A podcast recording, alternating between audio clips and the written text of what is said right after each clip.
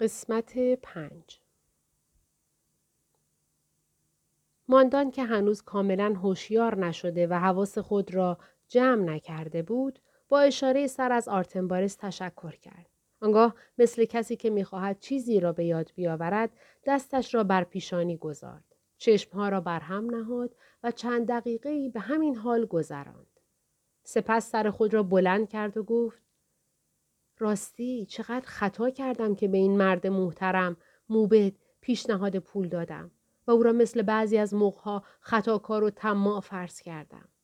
او به جای این بی احترامی که به او کردم و او را شخصی بی وجدان و بی خبر از اورمزد و ایزدان فرض نمودم ابدا از راه مستقیم و تکلیف روحانی خیش تجاوز نکرده آنچه از طرف اورمزد رسیده بود در مجلس شاه گفت بیان که آن بی احترامی را منشأ اثر قرار دهد. آرتنبارس گفت خانم شما در این مورد تقصیری ندارید بلکه محق نیز بوده اید. زیرا مدتی است که این شیوه ناپاک در مملکت ما شیوع یافته و اشخاص نالایق که هرگز از روحانیت خبری ندارند خود را داخل این طبقه نموده و این طایفه محترم را بدنام ساختند.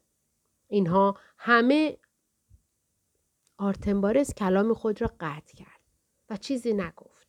اما ماندان که منتظر ادامه سخن بود گفت اینها همه چه؟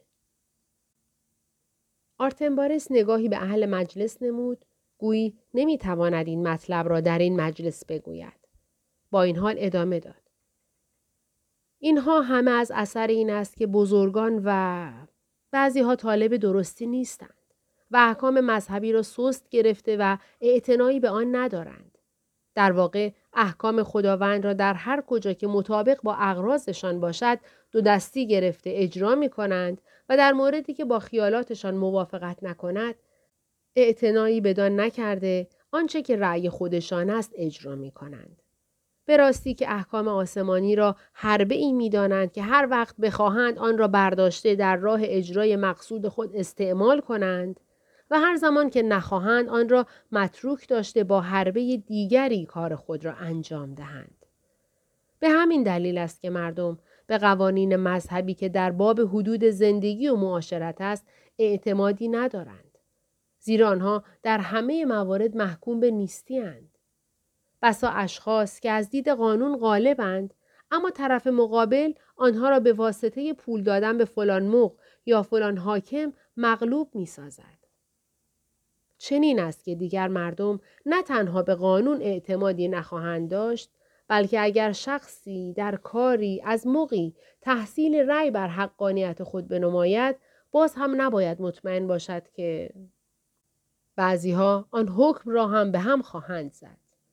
آری اینها کلیاتی بود که عرض کردم اما آنچه متعلق به شخص شماست این است که بدانید در این روزگار احکام مذهبی به طوری که باید محترم نیست. این موقع بزرگ و موبد اکباتان که راستی روح مجسم است و از علایق دنیایی و اغراض شخصی پاک می باشد و قدمی به جز راستی و درستی بر نمی دارد و تمام کلماتش راست است باید مطمئن بود که هرچه گفته صحیح است ولی از طرفی هم نباید از جنبه اهریمنی که در بعضی ها موجود است قفلت ورزید و احتیاط را از دست داد. نمی‌دانم کلمات مرا درست ملتفت شده اید و مقصود مرا دریافته اید یا نه. ماندانا که کلمات آرتنبارس را با کمال دقت میشنید جواب داد گمان می کنم که مقصود شما را با اینکه خیلی در لفافه بود متوجه شده باشم. من هم همین عقیده را دارم. سپس سر خود را نزدیک آرتنبارس آورد آهسته در گوش او گفت منظور شما این است که پدرم به روحانیت و کلمات موبد چندان مقید نیست و درباره کوروش نیز نباید به او اطمینان داشت. آرتنبارس با اشاره سر جواب داد که بلی مقصود من همین بود. بعد موضوع صحبت را تغییر داد و گفت راستی حرفهای موبد درباره پسر شما درست است. من آثار بزرگی و بزرگواری را در همان ملاقات اول در سیمای او دیدم. محبتی خاص به او پیدا کردم. این حرف اسپنوی را که تا این هنگام به صحبتها گوش نمی‌داد و فکرش جای دیگری مشغول بود متوجه صحبت پدرش نمود. زیرا خیلی مایل بود بداند که پدرش در مورد کوروش چه عقیده ای دارد.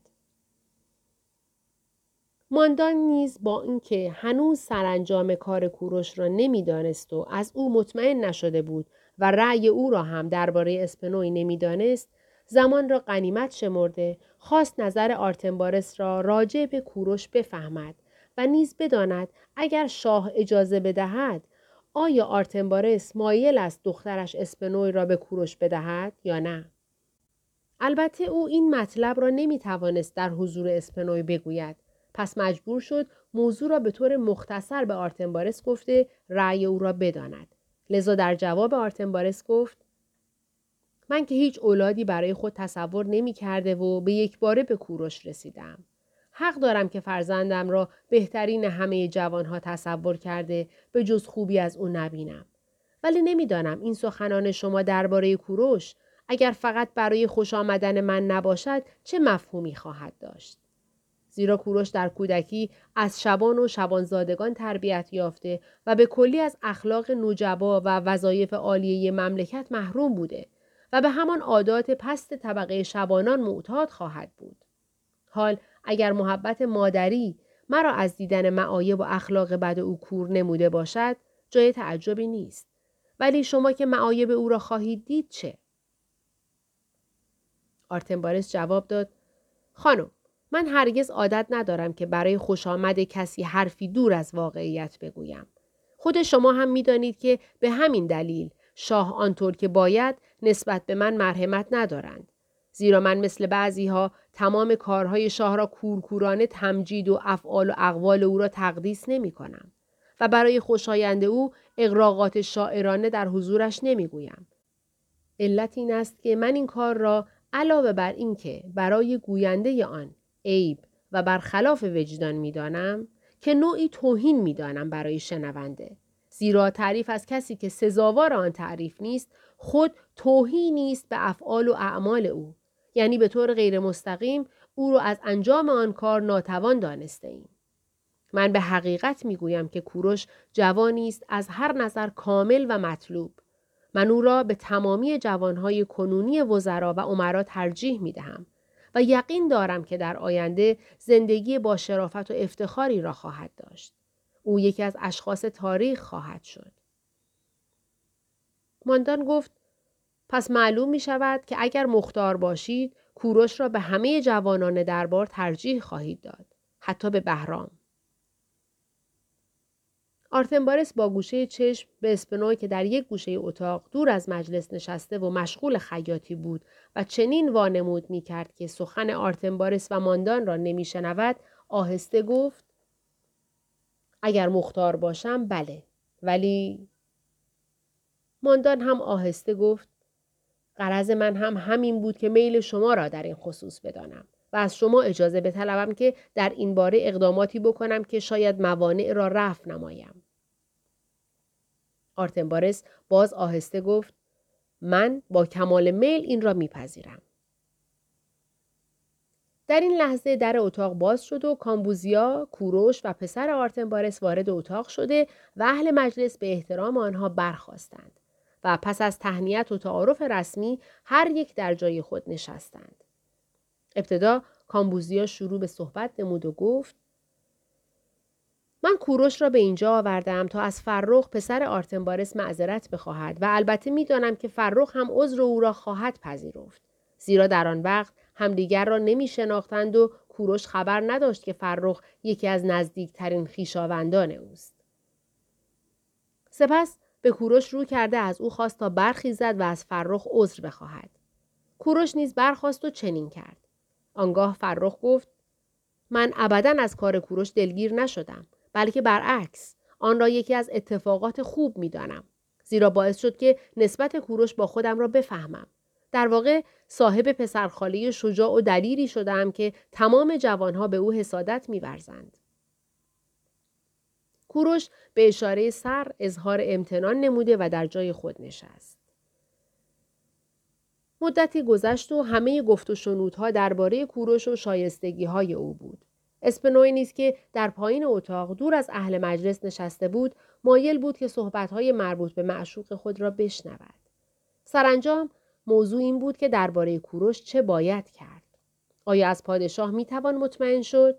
و به او امیدوار بود که با حرفهای موبد و سایر مغان از خیالات و موهومات گذشته خود دست برداشته و کوروش را نیز به چشم سایر امیرزادگان ببیند؟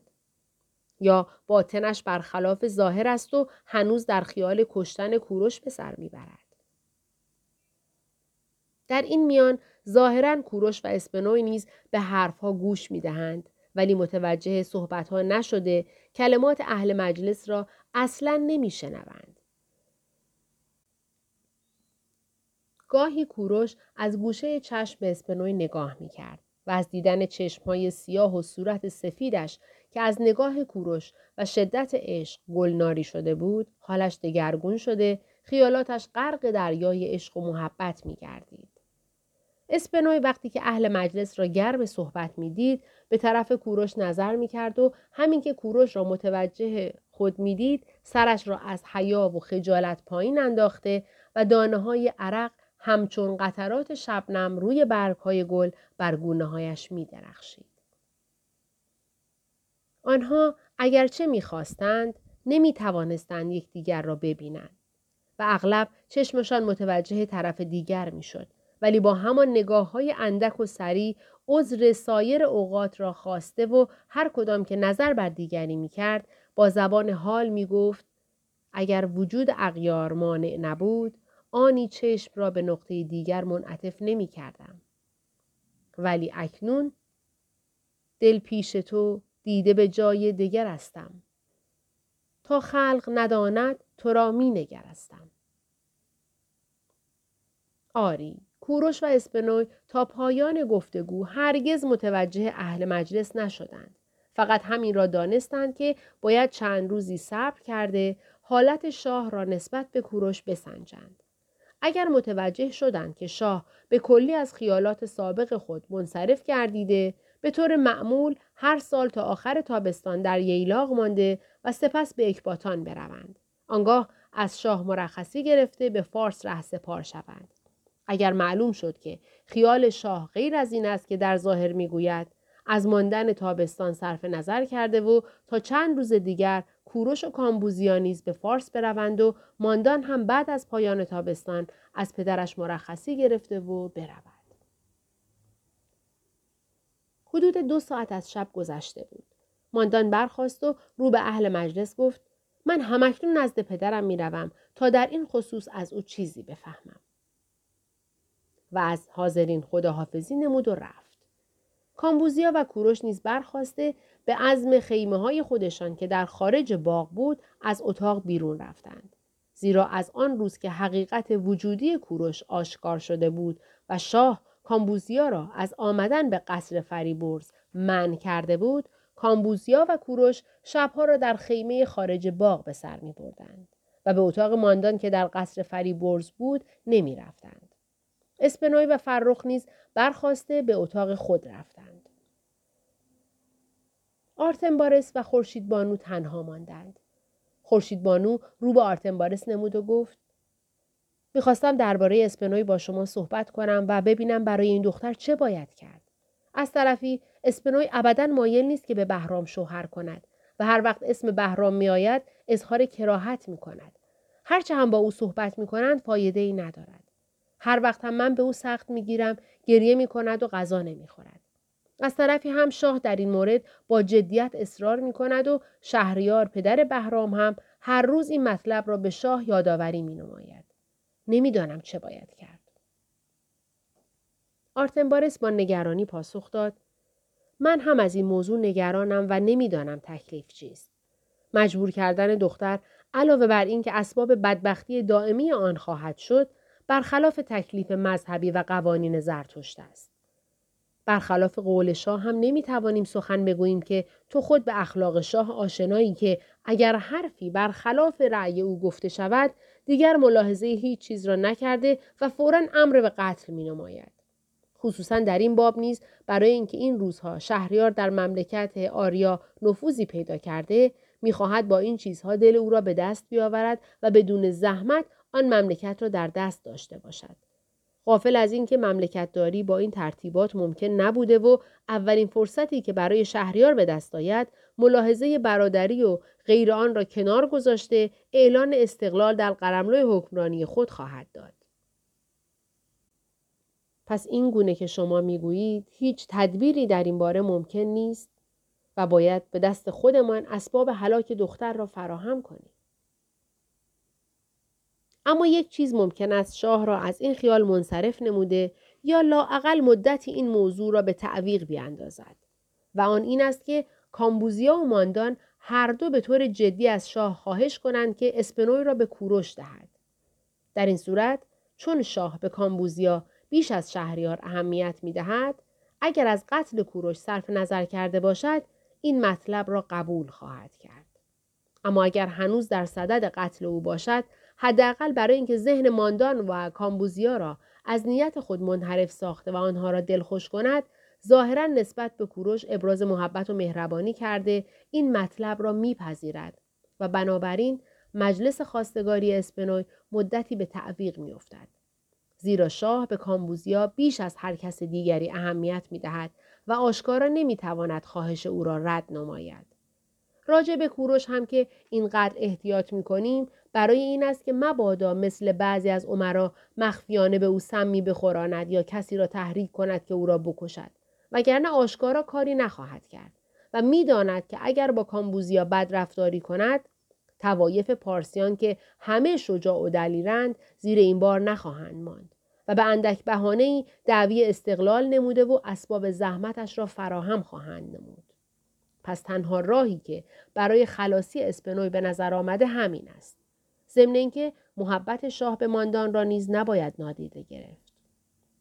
البته میدانی که شاه به کسی محبت ندارد و فقط گاه گاه اندک حس محبتی نسبت به ماندان از او مشاهده شده است.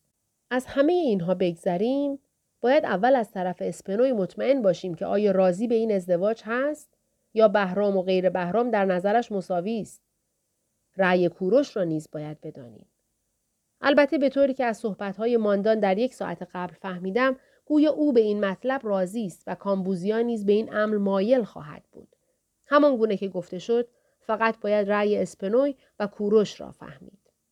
خورشید بانو البته اسپنوی به این مطلب راضی خواهد شد و کوروش را با بهرام مساوی نمی‌داند زیرا بهرام علاوه بر اینکه خودش و پدرش در صفات بد و ناپسند معروف هستند بد قیافه و کریه المنظر نیز هست برخلاف کوروش که هم به علم و کمال و شجاعت آراسته است و هم زیباروی خوشقلب است و از هر نظر نسبت به بهرام برتری دارد. به هر حال تحصیل رأی از این دو نفر را باید به عهده ماندان گذاشت. زیرا او در این باره با اسپنوی بهتر می‌تواند صحبت کند و قبلا هم درباره بهرام به او نصایح بسیار کرده است. نتیجه صحبت آرتنبارس و همسرش این شد که فردا صبح خورشید بانو با ماندان ملاقات نموده و در این باب با او گفتگو کند. در این هنگام کوروش و کامبوزیا از قصر آرتنبارس بیرون آمدند تا از باغ خارج شده به خیمه خود بروند.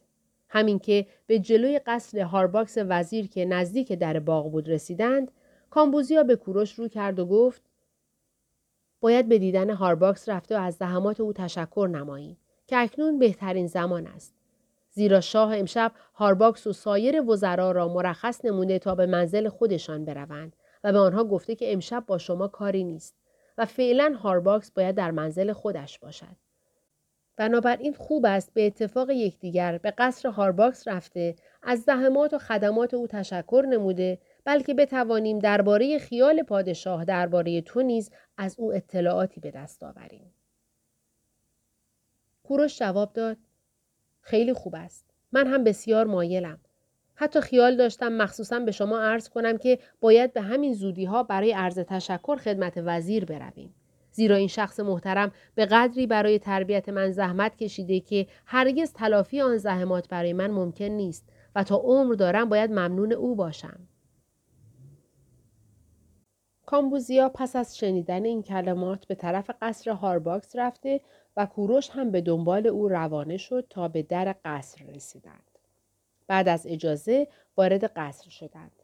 این قصر عبارت بود از سه طبقه امارت که طبقه اول و دوم آن هر یک دالانی طولانی داشت و طبقه سوم آن دارای چهار اتاق و یک محتابی بود.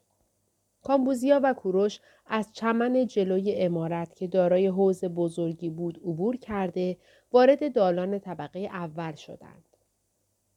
در آنجا پیشخدمت آنها را وارد اتاقی نمود که هارباکس در آنجا بود.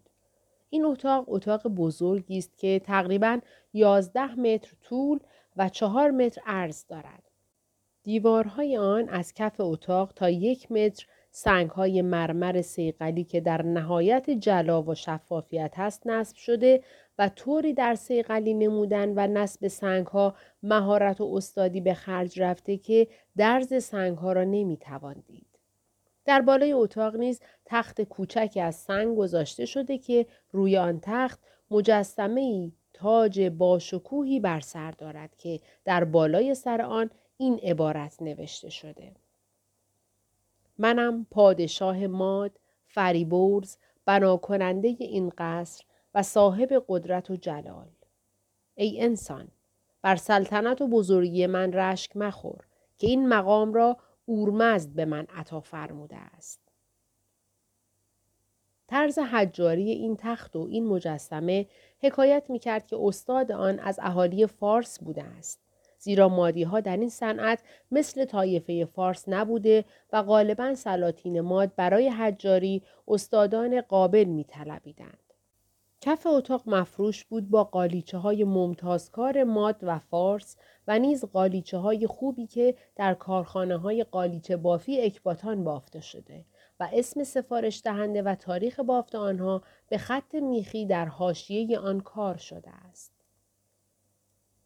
نزدیک آن تخت سنگی که مجسمه سیمین فریبرز روی آن بود، صندلی بزرگی از چوب صندل دیده می‌شد که هارباکس روی آن نشسته و دو نفر دیگر یکی پیر و دیگری جوان در روی کرسی روبروی وی جای گرفته بودند.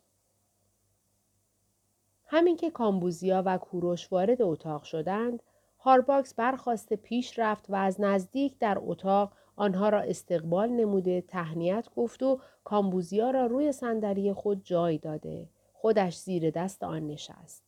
کوروش را نیز پهلوی خود نشانید. کوروش بعد از تعارفات رسمی در چهره آن دو نفر میهمان دقت نمود یکی از آنها مردی بود با قامتی متوسط ریشی سفید صورتی جدی و گونه مایل به سیاهی که از لباسش معلوم بود یکی از عمرا یا پادشاه زادگان است. دیگری جوانی بود 20 ساله با قدی کوتاه و از شباهت زیادی که در باریکی و رنگ صورت به آن مرد داشت معلوم می‌شد پسر اوست و نگاه های عمیق او دلالت داشت که چندان سلامت نفس ندارد. اگرچه کوروش آنها را نمی شناخت و از سابقه ایشان اطلاعی نداشت ولی نسبت به این دو نفر احساس بدی به دلش راه یافته بود. مثل اینکه آنها اداوتی با کوروش داشته و سوء قصدی نسبت به او دارند. هارباکس بعد از آنکه چند کلمه ای رسما با کامبوزیا صحبت کرد رو به آن دو نفر نمود و گفت این مطلب بماند برای پس فردا که به اتفاق یکدیگر حضور اعلی حضرت رفته استدعا کنیم که شب خواستگاری را معین فرمایند. کوروش از این حرف یکه خورد و ترسید که مبادا این خواستگاری متعلق به اسپنوی باشد. بنابراین بسیار سعی کرد که از صحبتهای هارباکس و آن مرد چیزی بفهمد. ولی آن مرد به همین جواب هارباکس قناعت نمود. از جا برخاسته پس از خداحافظی با وی هر دو آنجا را ترک کردند. بعد از رفتن آنها کامبوزیا رو به هارباکس نمود و گفت امشب من و کوروش مخصوصا به اینجا آمده ایم که از زحمات شما تشکر نماییم. به راستی زبانم را از ادای تشکرات قبیله هم نسبت به شما عاجز می بینم. بلکه گمان می کنم هنوز لغتی هم برای ادای این گونه امتنان قلبی وضع نشده باشد که من به واسطه آن با همه وجود آن را اظهار نمایم. هارباکس جواب داد من علاوه بر این که باید تا حد توانم به اعلی حضرت و بستگان ایشان خدمت کنم در این مورد فقط به وظیفه انسانی خود عمل کردم. فرمایشات حضرت عالی هم از لوازم بزرگی و مرحمت است وگرنه بنده بیش از ادای وظیفه خود کاری نکردم. فقط استدعایی که از شاهزاده اشاره به کوروش دارم این است که بعد از تشریف بردنشان به فارس مرا فراموش نکرده گاهگاهی نامه ای برای من بنویسند. کوروش با صدای کوتاه و آهنگی که آثار ادب از آن ظاهر بود گفت بنده اظهار تشکر نسبت به حضور مبارک را زیادی می دانم.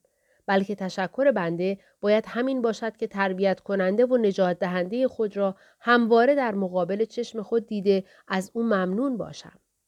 حضرت عالی به علاوه اینکه بنده را از مرگ نجات داده اید و باید فقط زنده بودنم شما را به خاطر من بیاورد علم و تربیت و همه چیز را از شما دارم. من هر وقت کتابی بخوانم یا نامه‌ای بنویسم یا به یکی از احکام زرتشت عمل نمایم یا از حکمت و علم خود در موضوعی استفاده کنم باید از شما ممنون بوده و به یاد شما بیفتم. با این وصف چگونه ممکن است شما را فراموش کنم و از تربیت کننده خود قفلت ورزم؟ گذشته از اینها من درس وفا را در مکتب کسی آموختم که وجودش به صفات پسندیده آراسته شده و تحت تربیت کسی بزرگ شده که کوچکترین صفت او وفاداری بوده است. و آن کس شما هستید. با وجود این آیا ممکن است تا زنده هستم شما را فراموش کنم؟ هارباکس بعد از شنیدن این کلمات تبسمی نموده آثار خورمی در چهره او ظاهر گردیده گفت شکر می کنم خدا را که زحمات من بی نتیجه نمانده و در مزرعه ارزشمند و محلی مستعد بذر علم و حکمت کاشته و زحمت نمو و تربیت آن را کشیدم. اکنون نیز به طوری که شایسته است نمو کرده و به حد رشد و بلوغ رسیده است.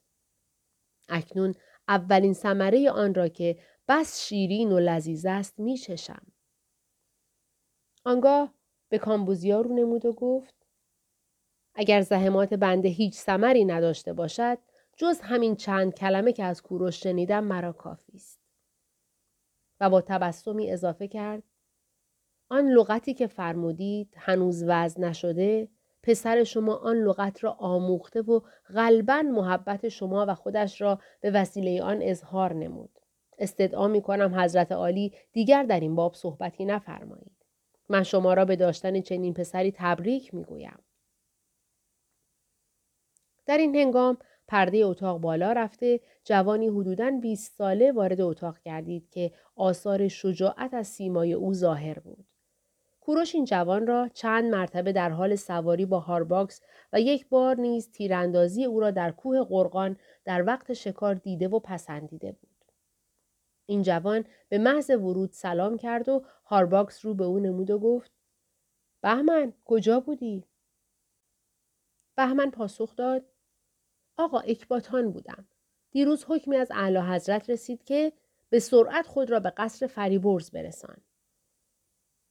هارباکس با تعجب گفت به حضور اعلی حضرت شرفیاب شدی؟ بله الان از حضور اعلی حضرت مرخصی حاصل کرده به اینجا آمدم. ندانستی اعلی حضرت تو را برای چه به اینجا خواسته بود؟ حال اعلی حضرت مقتضی صحبت نبود و فقط چند دقیقه بنده را به حضور پذیرفت. همینقدر فرمودند که تو باید در قصر باشی و به جای تو کس دیگری را به اکباتان خواهم فرستاد. در این حال کامبوزیا و کوروش برخواسته از هارباکس خداحافظی کردند و پس از خارج شدن از قصر از دروازه باغ خارج شده و به طرف خیمه ها رفتند. اما شاه وقتی که موقان با او ودا نموده و رفتند چون قصر خلوت بود تصمیم گرفت قدری تنها مانده درباره کوروش فکر کند. بنابراین دری را باز کرده وارد اتاق کوچکی شد. سپس جامی را که روی تاقچه بود برداشته از سبویی که در گوشه اتاق بود چند دفعه متوالی از شراب پر کرد آن را سر کشید و روی صندلی بزرگی که از چوب عود ساخته شده بود نشسته مشغول فکر گردید.